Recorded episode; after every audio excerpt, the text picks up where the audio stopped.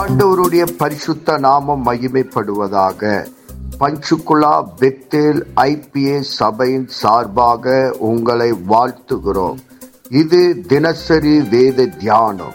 இன்றைய வேத தியானத்தை கேட்டு ஆசீர்வாதங்களை பெற்றுக் கொள்ளுங்கள் கத்தர் உங்களோடு பேசுவாராக. காட் பிளஸ் யூ கர்த்தருக்கு ஸ்தோத்திரம். இன்றைய வேத வாசிப்பு அப்போஸ்தலர் நடபடிகள் இருபதாம் அதிகாரம்.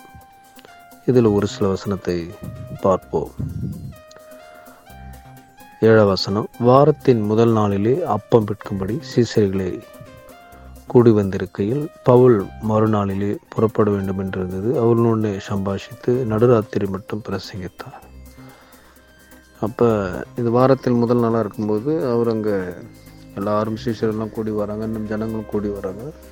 அங்கே திருவிருந்த ஆராதனையும் அப்பங்கள் பிட்- பிடுகிற காரியங்களையும் பார்க்கிறோம். அவர்கள் கூடியிருந்த மேல் வீட்டிலே அநேக விளக்குகள் வைத்திருந்தது. அப்பொழுது ஐதீக என்னும் பெயர் கொண்ட ஒரு வாலிபன் ஜன்னலில் உட்கார்ந்திருந்து பவுல் நெடுநேரம்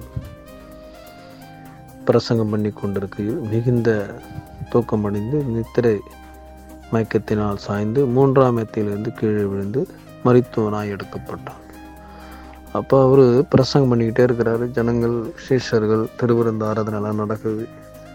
இப்படி நடந்துட்டு இருக்கும்போது ஐதிங்கிற ஒரு வாலிபன் இந்த ஜன்னல் அருகே உட்காந்துருக்கும்போது அவன் அதிக தூக்கமாக இருந்ததுனால அந்த தூக்கத்திலேருந்து மேலே இருந்து கீழே மூன்றாம் இடத்துலேருந்து கீழே விழுந்து அவன் என்ன பண்ணான்? மறித்து விடுகிறான்.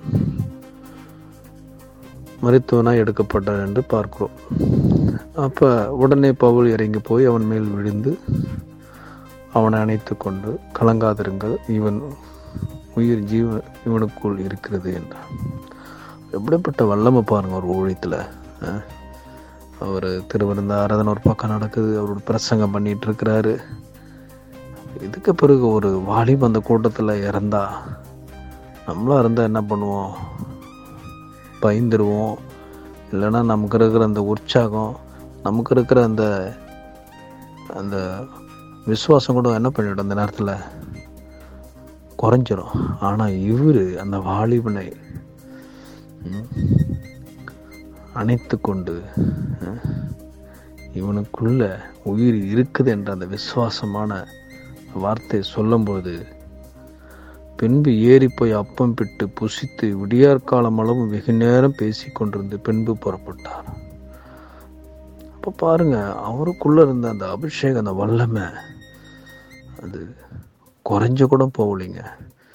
இப்படி ஒரு ஊழியத்தில் இப்படி ஒரு சம்பவம் ஒரு ஒரு வாலிப இறந்துட்டேன்னு சொன்னால் நம்மளாக இருந்தால் சோர்ந்து போயிடும் இல்லைன்னா விசுவாசம் குறைஞ்சிரும் அந்த உற்சாகம் குறைஞ்சிரும். ஆனால் அவர் அந்த வல்லமையோடு அந்த விசுவாசத்தோடு போய் ஜீவன் இவனுக்குள்ளே இருக்குது இவன் உயிரோடு இருக்கிறான் என்று சொல்லி அவனை எழுப்பி அந்த உயிர் மறித்தவனை எழுப்புறவளுக்கு வல்லமை கருத்தர் கொடுத்துருக்கிறார்.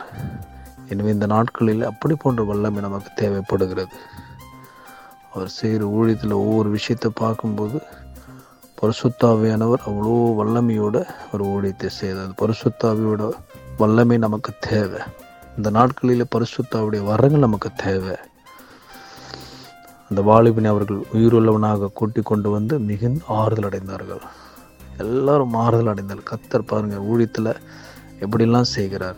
கத்தர் நம்மளை கொண்டு இன்னும் அநேக காரியங்கள் செய்ய வேண்டும். இந்த பகுதியை வாசிப்போம் தியானிப்போம். கத்தர் நம்மளுடைய ஆசிரியப்பாராக. ஆமே இயேசுவின் நாமத்தினாலே இந்த வசனத்தை கேட்கிற ஒவ்வொருவரையும் நீர் ஆசிர்வதிப்பீராக. உன்னி வேதத்தின் ரகசியங்களை அறிய ஆவிக்குரிய ரகசியங்களை அறிய எங்கள் கண்களை நீ திறந்தருளுவீராக. இயேசுவின் மூலம் ஜெபம் கேளும் நல்ல பிதாவே. ஆமேன்.